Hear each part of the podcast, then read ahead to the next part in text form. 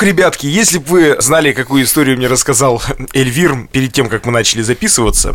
Слушай, ну хорошо, что у нас не видео-подкаст, никто не видит, где я записываюсь, потому что эффект пустой квартиры, ну как пустой, в рамках Где? мебели, которая у меня здесь есть, да, раздается эхо в Слово-то какое гостиная, потому что у меня это была просто отдельная комната в России всегда. Это гостиная. И там гуляет эхо, и Тимофей такой, мы так не можем писаться. И я такой, ну ладно, хорошо. И я захожу в комнату, и сейчас у нас постельный подкаст, потому что я нахожусь в постели. Здесь потому что есть ковролин, и это компенсирует звук. Поэтому сегодня будет такой интимный подкаст. Но он на самом деле уже не первый раз, как оказывается, интимный. Второй, да, предыдущий был такой же. Если у меня получится, я выложу принтскрин, я сделал, я надеюсь, я найду его у себя на компьютере, и я выложу его в телегу, в, каком виде Эльвир пишет со мной подкаст. Не, ну вид-то нормальный более-менее, конечно, вот. Где нахожусь, это второй вопрос. Я боялся, что ты скажешь, что ты э, наложишь музыку из э, кинофильма «Эммануэль».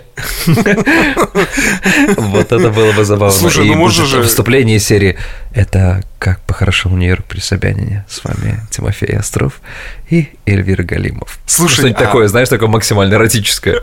Ну, Надеюсь, что это была эротика. Ну, ну, если в твоем понимании именно это максимально эротическое, ну окей. А, я, Ну, на что способен, чувак, кто на что учился.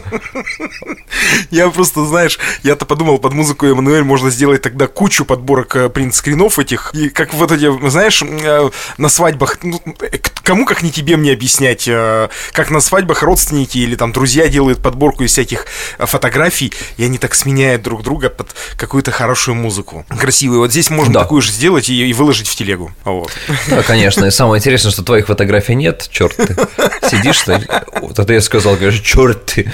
А, сидишь и не включаешь камеру, потому что... Кстати, вот, кстати, вот к слову, знаешь, почему я даже включил камеру, я тебе сказал это до выпуска, что здесь хороший интернет, чудесный интернет. Я наконец-таки вспомнил, что такое интернет по-русски. Знаешь, когда не жалеет трафика, прям вот так от души его дают, потому что, в, живя в Нью-Йорке, я сужу по PlayStation, скорость скачивания игры. Потому что в Нью-Йорке она была около там 40 мегабит в секунду, а здесь 380. То есть здесь я жду, например, там 19 минут, а там я ставил и думаю, в следующем году я, наверное, во что-нибудь поиграю. Давай, во-первых, начнем с того, что, ну, мы уже сказали, что это за подкаст. Наконец-то мы это сделали в самом начале. Во-вторых, я хочу поблагодарить всех тех, кто помогает нам донатами для того, чтобы оплачивать работу нашего звукорежиссера Кирилла Пономарева. Мы вам очень благодарны. Очень хорошее подспорье. И я хочу, чтобы мы ответили на вопросы, которые девчата тебе написали у нас в телеграм-канале. Ну, если девчата, то поехали.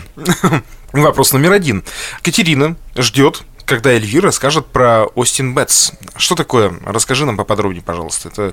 Мы с тобой переписывались, ты сказал, что они действительно есть. Остин Бэтс, э, во-первых, э, мало кто знает перевод слова Бэтс, например, да, это летучие мыши. Короче говоря, да, есть здесь одна такая достопримечательность, и мне ее показали практически во второй день. Есть один мост э, через реку, которая находится возле даунтауна, я не вспомню. Это река Колорадо или же... Короче говоря, здесь я свою экспертность оставляю, знаешь, в Нью-Йорке, потому что пока еще не выучил. Так вот, э, есть мост, Ну, подожди, подожди, которого- я, тебя, я тебя перебью. Для, нас, для россиян, к- к- Колорадо да, ассоциируется только с колорадским жуком. Так что ничего страшного, если пока не выучил, знаете ли. Слушай, это стра- страшная беда для белорусов. Ты что-то паникуешь в Екатеринбурге. Тоже мне. Боже мой, посев не удался. Он и без него так всегда никакой был, так что... Ну, в смысле, я говорю, без жука. У меня соведущий земледел потомственный. Прям такая уж беда. Когда ты последний видел вообще раз колорадского жука? Кроме как по телеку на белорусском телевидении. Так вот. Хотя нет, все же знают, что он чик-чирык.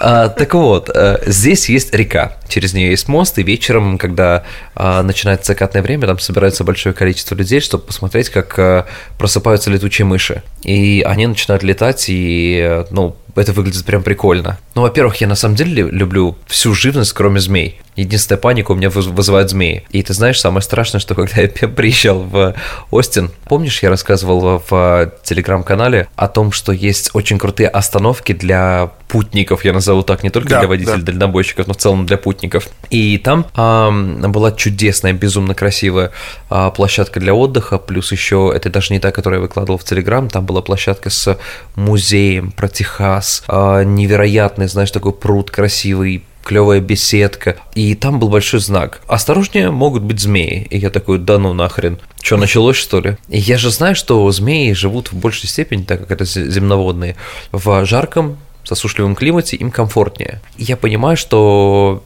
ну, то есть это, наверное, единственный минус, которого я боюсь, но пока я их не видел. Хотя я жил в Майами, там тоже достаточно много их, но я их там тоже не видел. Но друзья иногда показывают видео и фотографии, я понимаю, что в этот момент, если я увижу змею на дороге, я буду визжать, как э, на первых рядах фанаты Джастина Бибера. Вот честное слово, вот прям так же. Только нижним бельем кидаться не буду. Единственная разница между Хотя, хотя, слушай, а змеи там вообще, они, они ядовитые, соответственно, есть, я правильно понимаю? Или там только ужики? Ну, наверное, да. Нет, нет, на самом деле, чем жарче климат, тем больше вероятности появления ядовитых змей. Спасибо Ирине Шихман и ее выпуска «Наука», которую вы можете посмотреть с одним замечательным... А, как их называют-то? Биолог? Нет, но биолог – это слишком общее понятие, а тот, который изучает именно змей. Змеолог? Змеолог, конечно, Тимофей. Конечно, блин, змеолог собакоолог, да, вот эти вот все, вот это кошаолог. Я хотя бы, ладно, я хотя бы засомневался. Я думаю, ну не буду же я говорить каких-то глупых слов. Вот. Подожди, слушай, как красиво звучит кошеолог. Кошелолог. Кошеолог, да. Кошеолог. И тут хер знаешь, да, то есть это кошки или кошелоты. По кому этот специалист, по кошкам или по китам? Да. Ну вот, это, наверное... Слушай, я, кстати, недавно понял, что есть две категории фобий у людей. Это пауки и змеи. Я почти ни одного человека не встречал, у кого это была комбинация и пауков, и змей. Ну, потому Ты кого-то из них боишься? Э, я тебе так скажу, но пауков, э, ну, конечно, крупных пауков типа птицееда я бы, наверное, вряд ли взял бы в руки. А вот по поводу змей, забавная история, я надеюсь... Э, я надеюсь, в моей жизни никогда не приключится встреча со змеей, потому что я тебе честно скажу, я ни разу живую змею в движении не видел за 36 лет. Даже, подожди, даже в зоопарках? А, ну, гос...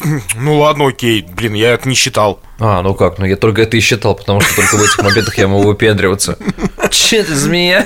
Я не знаю, иди. Вот это вот. А потом она поползет ко мне, и такой, а, хотя там стекло. Да, да, Но нет, на самом деле, я прям, да, я вот не знаю. Слушай, я нашел у себя детские фотографии, я был, наверное, в четвертом, пятом классе. Нет, в четвертом у меня не был, в пятом классе, наверное. И у меня на шее гигантский питон, с которым приходили фотографироваться в школу, как всегда. И я там в образе такого, знаешь, такого Вампира? хана, султана, да, да, вот, боже упаси, ты что, тогда сумерек не было. Нет, тогда, знаешь, обычная татарская фотография, хан Султан, и называют так. Вот. И все. Так может быть у тебя из-за этого фобия такая? Так в том Надо... дело в тот момент, я вообще не боялся. Я не знаю, с какого момента это произошло, и все, вот просто щелкнуло. Был один случай, когда я был ведущим на мероприятии, и тогда мы вели с дуэт, в дуэте с коллегой. Это были начальные периоды моего становления как ведущего, и у нас было шоу «Змеи» люди выходят, ну, то есть такие вот работники этого шоу показывают змей, дают всем тискать ужиков своих, если вы понимаете, о чем я. Кто-то, кто-то нет, нет, доворобушка подержит. Да, да, да. Так вот, и я такой стою на сцене, у меня ничего, как бы, ничего опасного вокруг меня нет, я стою вдалеке, поодаль, и мой соведущий такой разговаривает со мной, я, ну, спокойным тоном абсолютно, он такой, Эл, посмотри мне на шею. И я смотрю, там у него висит маленькая змея. Маленькая, а я маленьких боюсь еще больше, чем больших. Так она может не знаю, конечно. Почему. И я просто, честно, вот, ну, как бы Хан Басранский был у меня сейчас. Я, я, я, я сбежал, я сбежал в гримерку, и я не вышел до конца на мероприятие. Сказал, я не выйду, все, все, я не выйду. И вот как-то как вот с этого момента у меня произошло какое-то переключение моих фобий, и все, и вот, э, ну, это точно не с этого момента, но до этого тоже боялся. Короче говоря, они тут поговаривают ходят слухи, они тут есть. Мы с тобой когда-то мне, мы стали разговаривать про летучих мышей, переписываться. А, я тебе сказал, угу. зачем ехать в Остин? У меня в лесном, дом рядом с оврагом, не, ну не надо себе сейчас картину писать, как будто бы там в голове, как будто бы я живу в избушке, которая покосилась, жил точнее, да. Мне нравится, вот... что на каждый факт, который я тебе говорю, ты говоришь, а у меня в лесном. Вот, то есть я говорю, слушай, в Нью-Йорке, например, есть здание высотой в 545 метров, самое большое а у здание меня в лесном. А у меня в лесном. Вот. И у нас во враге тоже все это было. Ну, кроме змей, слава богу, я не видел. Хотя, говорят, они тоже были. Тоже есть. Летучие мыши абсолютно спокойно сидишь на скамейке. такое. Но, но, но вот моя бывшая, например, еще та гадюка. Дальше, значит, к следующему вопросу. Эльвир так восторженно расписывал про технические службы, которые при- поддерживают работу комплекса, в котором, собственно, ты проживаешь теперь. Так. Но Юля слышала, что на праздники или Рождество всем работникам чаевые положено оставлять, и не какие-то 20 баксов. Юля, давайте разберем, что значит какие-то 20 баксов. Это недельный мой заработок. А от 50 до 100. И учитывая количество сотрудников, может круглая сумма набежать. И до 1000 долларов. У тебя, Эльвир, также? А, ну, Юль, смотрите. в Ты уже подумал о концов, том, чтобы есть- съехать э, до Рождества? Смотри, и тебе отвечу, и Юле в том числе отвечу. Но вот вы замок изнутри можете закрыть в квартире на празднике? Я могу. И я думаю, да нет, на маленькая, самом деле... маленькая татарская хитрость. Да, да что ж, малюм, это гигантская татарская мудрость, я бы сказал так, а не, не маленькая татарская хитрость. Это ты что? Мне дед еще говорил первый, я говорю, дедушка, научи меня жизни, он такой, двери закрой, когда праздники, если в Америке буду жить. Нет, на самом деле это, это может быть прецеденты где-то, но у нас есть э, офис лизинга и менеджмент здания, который получает хорошие деньги и зарплаты, и никто им ничем не обязан. Здесь такое количество квартир, что я боюсь представить, что если каждый из них получит по 50-100 долларов, ну, слушай, это как в фильме Евротур, я покупаю этот ресторан и покупаю этот, знаешь, этот город, вот, и здесь будет так же. Нет, на самом деле это главное, чем ограничивается ваша жизнь в любом хорошем комплексе, который вы взяли, там, например, в аренду, квартиру, это договор, все. Что в договоре написано, все, больше ничего. И плюс в том, что, помнишь, мы с тобой в самом-самом начале еще нашем подкасте разговаривали на тему того, что здесь есть два типа зданий. Первый тип зданий – это в котором э, квартиры под продажу, и у них уже как раз-таки квартиры могут сдавать в аренду уже, знаешь, в субаренду. Ты купил квартиру, ты сдал ее в аренду. А здание, в котором я живу, это одно из очень многочисленного класса зданий в Америке, где квартиры сугубо в аренду. Здесь купить квартиру нельзя. Ну, это Вот. типа доходного дома получается. О, нифига ты, конечно, назвал. Да, мы все здесь куртизанки. Не, ну подожди, ну, по сути, формат доходного дома 19 века э, в России, когда э, жилье не покупалось, а оно э, было чисто в аренде. Сейчас такое, как бы, в таких крупных масштабах в России не практикуется, но, по сути, у нас есть апартаменты, опять же, вот недалеко от меня, в Екатеринбурге, огни, например, да, так называемые, вот, пожалуйста, рекламка проскочила, Мне кажется, ты с, с легонца приврал про свой возраст, честно, когда мы с тобой знакомились, ты сказал, я молод и весел и бодр. Черт, Бенджамин Баттон. Я правильно понимаю, что это примерно такой формат? То есть ты хочешь сказать, что вообще никто не, не, не покупает в твоем комплексе жилье? Это невозможно, здесь не продаются квартиры. То есть это не то, что там типа я договорюсь, у меня там есть знакомый. Нет, не продаются. Это только здания для лизинга, для аренды. То есть, подожди, И- это ж есть, получается, у всего этого жилья какой-то владелец? Какой-то О, богач? Да, конечно. Ну, соответственно, есть какая-то управляющая компания, которая этим владеет и которая с этого получает ну, нормальные такие доходы. И в этом есть, на мой взгляд, и плюс с одной стороны, и минус. Минус, конечно, это, например, для людей, которые живут в России, и меня там в том числе в, э, в раннем, там, скажем, там, периоде, то есть когда я жил еще в России, ну, вот эта вот мысль о том, что квартира, как бы, она должна быть своя.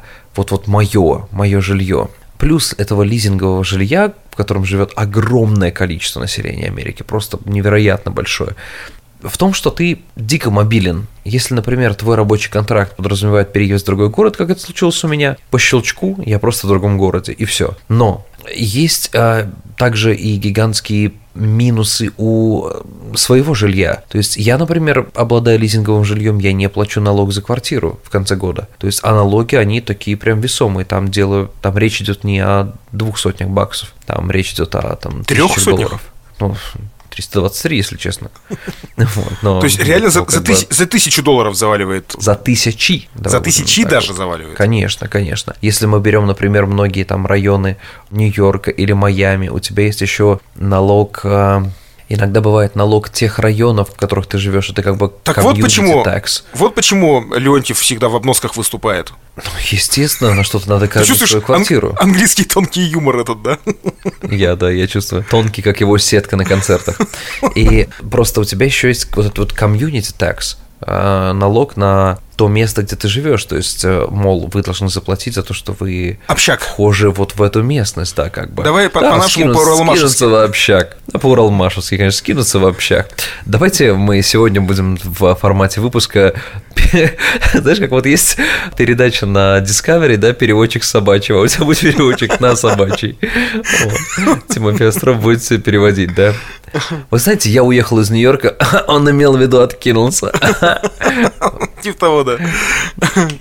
Короче, я завершу мысль, Юль, не надо платить. Не, это не обязательно, и я не знаю, у меня вот, например, есть желание сейчас купить подарки двум нашим работникам лизингового офиса, потому что мое заселение и все остальное выглядело настолько приятно и хорошо и комфортно, что я бы просто хотел их поблагодарить, и поэтому вот я бы хотел им купить подарки.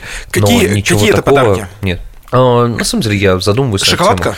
Нет, я думаю, что они, они два молодых человека, таких, знаешь, э, одна девушка, другой парень. Я думаю, что что-нибудь из продукции Амазона купить им, ну, например, какую-нибудь там док-станцию или что-то такое, либо колонку какую-нибудь домой, ну, потому что я думаю, что им понравится.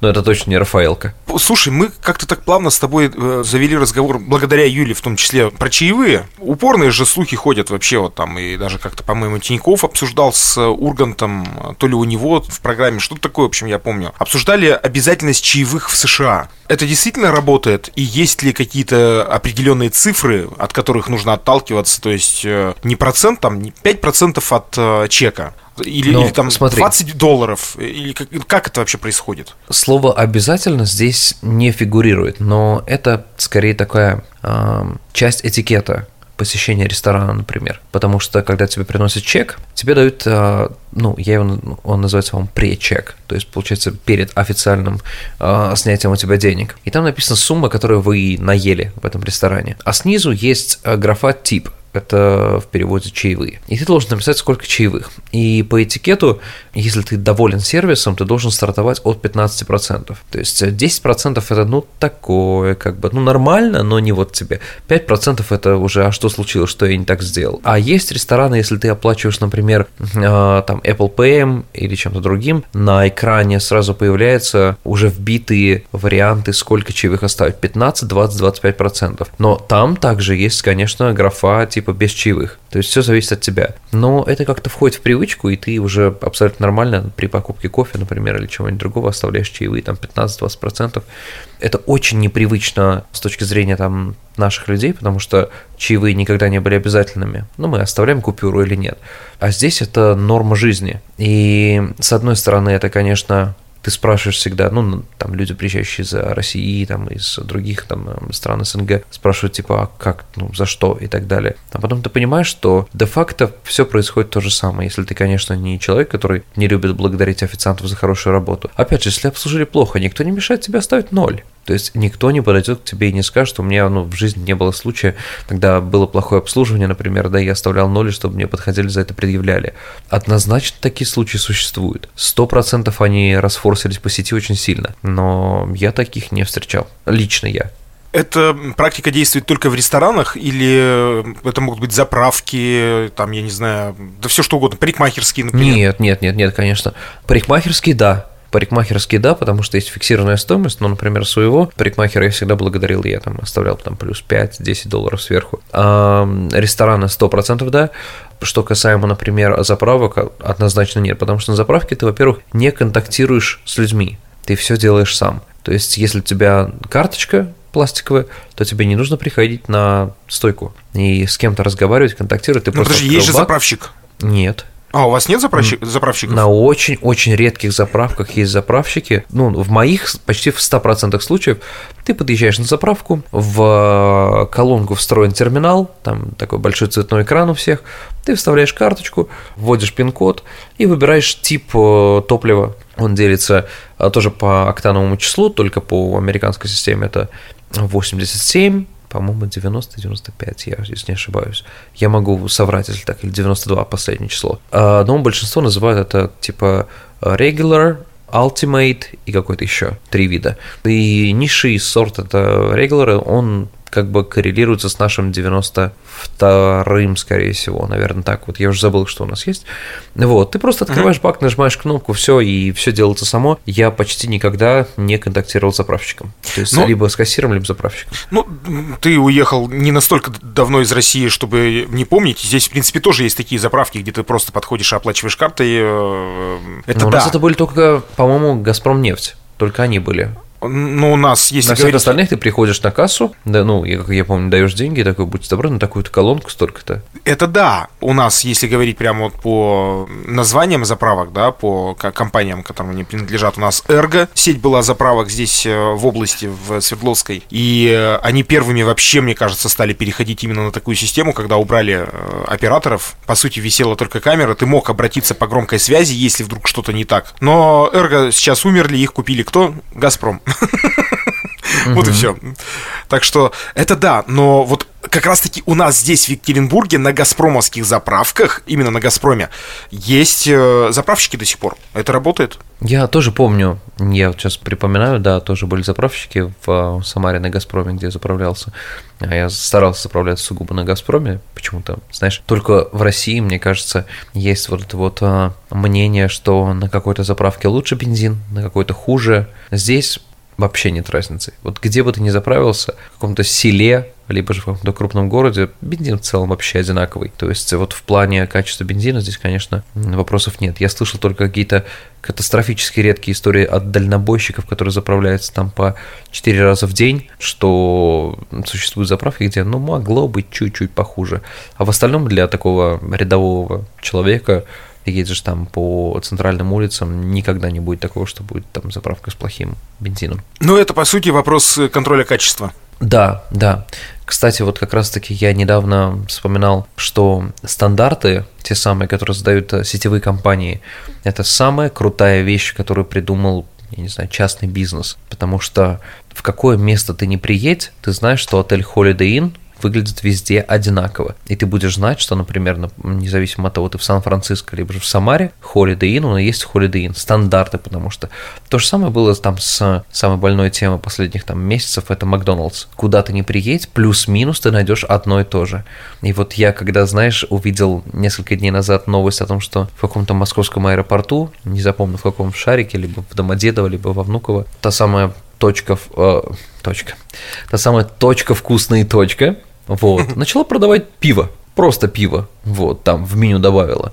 И я вспомнил фильм Причем мимо кассы. О, нет, там, прикинь, оно было вот на этом дисплее в меню, вот. И, короче говоря, я вспомнил фильм создателя, если вы смотрели, это... Основатель. Про Ре... Ре... Или основатель он? Основатель? Ну, Honor. Ну да, я просто могу ошибиться про Рэя Крока. Не, не так важно, да. Человек, название... который у братьев Макдоналд забрал идею и развил ее, да, сети Макдоналдс.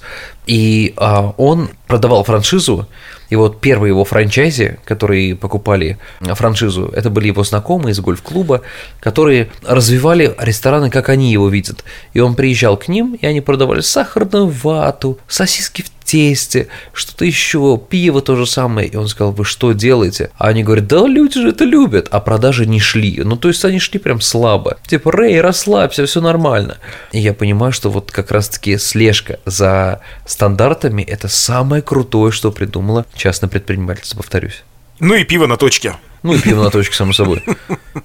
А прикинь, если в меню написано, типа, титька пива. Ну, прям так вот, прям, прям по классике. Представляешь, как взлетят продажи, маркетинг, титька пива, это ж... И как знаешь, да, и как знаешь, например, здесь в Макдональдсах есть э, пункт, э, например, там из Кока-Колы убрать лед, ты ставишь галочку и забираешь, да, например, без льда. А там будет пункт, там, э, видит Бог, не ослепнем, там щелкаешь на него и такой берешь как бы хорошее Какая-то гарантия, какая-то хоть гарантия. Это гарантия, да. Чтобы, знаешь, на алкоголе было заводское кольцо снизу, чтобы понятно, что не фанфурик изготовленный где-то в Нягане. Слушай, в каких еще э, отраслях дают чаевые? Вот мы с тобой уяснили то, что это, ну, рестораны, это само собой. Гостиничный бизнес, там, например, консьержки за... Нет, я не вспомню того, чтобы отдавать там, например, вот как в турецких отелях оставляли, а, такого тоже не припомню. В отелях при заселении ты всегда отдаешь свою кредитную карту, и независимо от того, что у тебя оплаченный отель, ты в любом случае должен ставить страховой депозит. В России я такого не помню, чтобы было. Поправь меня. Тоже не помню. Вот, и я не помню. А здесь ты оставляешь, и он, естественно, возвращается. Он как бы блокируется на твоей карте, и через пару дней после выезда он у тебя разблокируется, и все. Типа, все окей, все хорошо, мы проверили, вы не забрали с собой телевизор. Вот, и все нормально. Часто бывает. Но Настроение просто игривое, знаете ли, Тимофей Батькович. Ушел в белом халате гостиничном, в тапочках. Мимо да, них в закат. Ой, слушай, что только не сделаешь в Вегасе, Хочется сказать про чаевые в турецких отелях. Мне кажется, только там делают лебедей, когда тебя встречают. Это, На... это факт. Это, это того факт. стоит, знаете ли. Здесь, если ты увидишь лебедя в отеле, ты просто первое, что скажешь, че? Типа, что? Или правильно будет говорить, what? What? Короче, давай мы с тобой зальем в телегу то, что у нас не зашло в эфир. Потому что у нас очень много, мне кажется, не зайдет в эфир. Мы с тобой много раз прерывались сегодня. И чую, что стоит это все-таки туда залить. Да, ребят, э, на самом деле мы уже совершили несколько подходов э, к этой записи в разное время суток, причем в этом, кстати, что-то есть, я тебе хочу сказать. Три по 20, я бы сказал так. Или, как раз по 20 минут записывали. Или два по 30. Так вот, угу. то, что не вошло в основную запись, часть этого, потому что все там выкладывать нельзя. Мы поняли, что местами мы все-таки где-то жестим и перегибаем. Поэтому... Ну и что уж тут говорить, мы словоблудим и сквернословим. О да, о да. Поэтому часть того, что не войдет в этот основной эпизод, который сейчас вы слушаете, мы поместим в наш телеграм-канал и приглашаем вас туда для того, чтобы вы послушали так называемые не вошедшие. Те, кто там уже присутствует, они это периодически слышат. Вам я хочу сказать спасибо за то, что вы дослушали нас до конца. Это был подкаст «Как похорошел Нью-Йорк при Собянине», Эльвир Галимов, Тимофей Остров. И у меня большая к вам благодарность за то, что вы помогаете донатами нашему звукорежиссеру Кириллу Пономареву. Мы, как говорит Эльвир всегда, на этом не зарабатываем пока ничего. И, э, ну, я думаю, что когда будем зарабатывать, это будут деньги от наших спонсоров. Спонсоры, где вы найдитесь, пожалуйста. Вот, собственно, пока. Ну все, друзья, пока. Пока.